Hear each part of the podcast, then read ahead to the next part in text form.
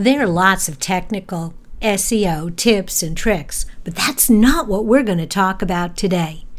We're going to look at the simple, common sense things you as a business owner can do to drive more traffic to your website day in and day out. Okay, here's the show. Welcome to More Than a Few Words, a marketing conversation for business owners. MTFW is part of the Digital Toolbox, and this is your host, Lorraine Ball. And I know you guys have heard me talk about SEO a lot, but it always sounds perhaps a little bit mm, overwhelming, and it doesn't have to be. And today, my guest, Ty Belknap, is going to give you some tips on how you can manage your SEO on your own. But before we get started, I want you to know a little bit about Ty. He was homeless as a teenager and then he became a beach bum surfer. I'm not sure I would ever have gone and done anything else after that, Ty.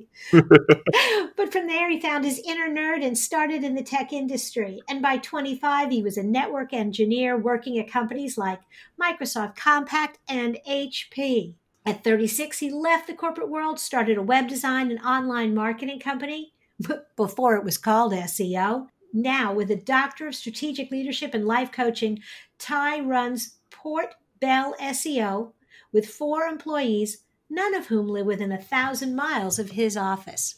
Ty, welcome to the show. Well, thank you, Lorraine. I'm really, uh, really glad to be here. I am so excited. And I love that your journey has taken you to so many interesting places to land you here today. It's definitely been quite a journey. It, it, a lot of, a lot of disjointed uh, segments of my life really came together when I, when I started my own company. I, I was able to use a lot of the different areas from my past to be able to to really do a successful company. I find that as well. People are often surprised that I have a background as a teacher. I worked in mm-hmm. retail. I worked in oil field supply and sort of, oh, wow. yeah, you know, so like you kind of bounced around a little bit. Mm-hmm. But if you learn something everywhere you go, it pays off in the end. Definitely. But okay, today we're going to leave some of the past behind and we're going to focus on things that you do do now, which is SEO. And I'm going to put myself in the shoes of the average small business owner and go,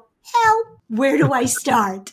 Well, SEO, as you know, is is very technical, and you can really get into a lot of coding with it. And it, some of the coding that you get into it are things like uh, UTF codes, making sure that you've got um, the the English and the language set down right. And, and there's a lot of more coding that if we really get into it today, I'm going to put your entire audience to sleep in about 10 seconds. So I'm not going to do that. Good, because I will tell you that as soon as you started talking about UTF codes, I kind of like cringed a little bit, going, no!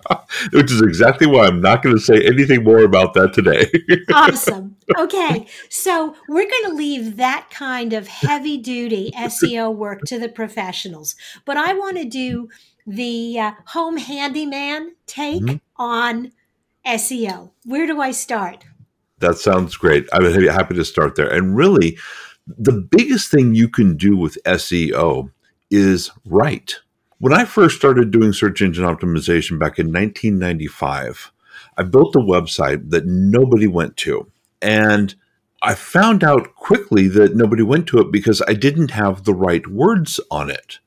And so then I quickly learned that's when I first learned about SEO. And the, again, that was back before it was even called SEO. But I started looking at the websites that were getting onto page one. And back then it was uh, Yahoo or Alta Vista. Google didn't even exist back then. Um, but but I also learned the things that I learned back then, some of them I should say, and which is the reason why I wrote my book Timeless SEO Secrets is is there are certain things I learned even back in 1995 that still apply today, still apply with Google and everything else. And the number one thing is content. Mm-hmm. Is the writing on your web page. And so if you can get good quality, highly relevant content on your web page, you can get higher in the search engines. And that's not necessarily to say that alone will get you onto page one, but it'll get you a lot higher. Absolutely. You know, I uh, I remember in the early days of SEO when a lot of people were doing kind of the black hat stuff and maybe trying to fool Google. And I always I always felt that that was a mistake because sooner or later a human being was going to come to your website. And if their experience didn't match the SEO, they mm-hmm. weren't going to stay.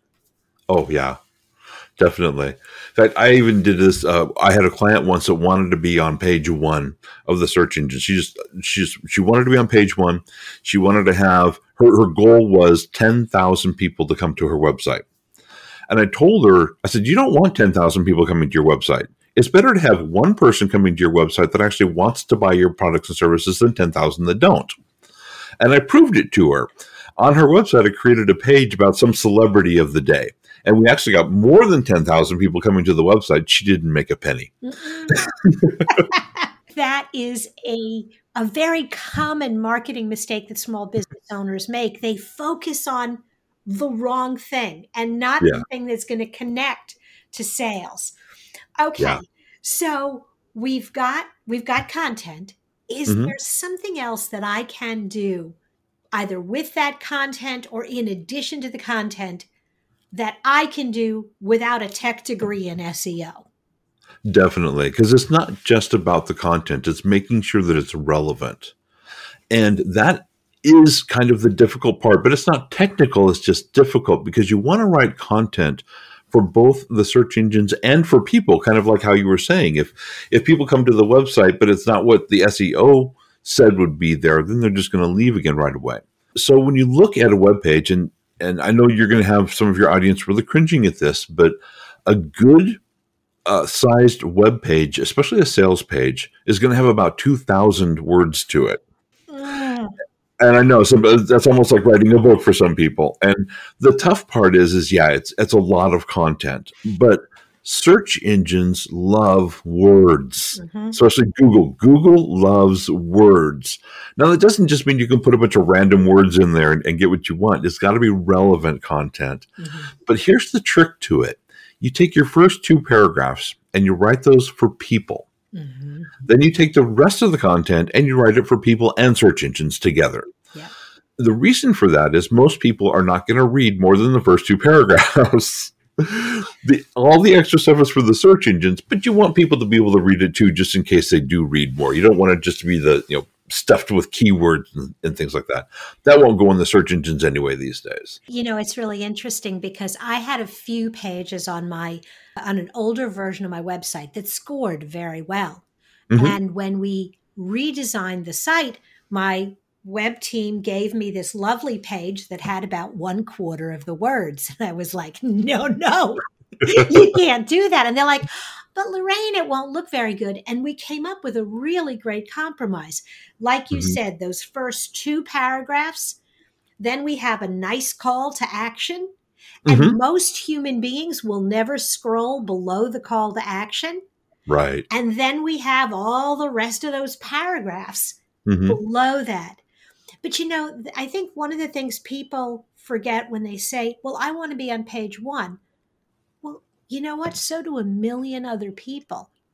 And or more. it? Or more, a billion, you know.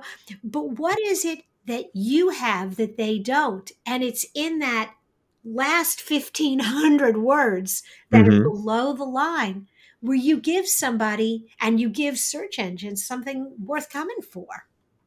Yeah, exactly. And and another good trick. I just had a client recently, a plumber, said, I want to be number one for plumber. And I said, No, you don't. Because and he's in Seattle, Washington. I said, because you don't want somebody in Florida contacting you for plumbing work. You don't want to spend the $10,000 in gas just getting your trucks down there. You want to be number one for plumber in Seattle. And so, what they call these is long tail keywords, which is really a key phrase, you know, because a keyword is one word, a key phrase is more. You want to have the city name in with your keywords eh, or in, in with your in with your content so that people not only know where you are or who you are, but they know where you are as well. Even if you're an online, like I do web design and I do search engine optimization, but I optimize for the Pacific Northwest first because that's where I live. And people like to do business with people that are close to them. So even if you do business globally, you want to optimize for your local area first, definitely. Awesome. Ty, this has been amazing. I can't believe how much good information we were able to cram into a short conversation. awesome. So I'm going to encourage everybody who's listening to check out tysfreebook.com for more information. Oh, and definitely because what that has is there's one thing you want to do before you do SEO on your website. You want to find out whether Google even likes your website. And yeah, you go to tysfreebook.com, it'll find it'll let you know whether or not your website is SEO friendly. Awesome. I think that is uh, great homework for everybody who's listening. Thank you so much, Ty. This has been fun. Thank you, Lorraine, very much. If you've enjoyed today's conversation and want to learn more about SEO, be sure to check out all the resources in the Digital Toolbox at digitaltoolbox.club. Look for MTFW wherever you listen to podcasts. This has been another episode of More Than a Few Words. Thanks for listening.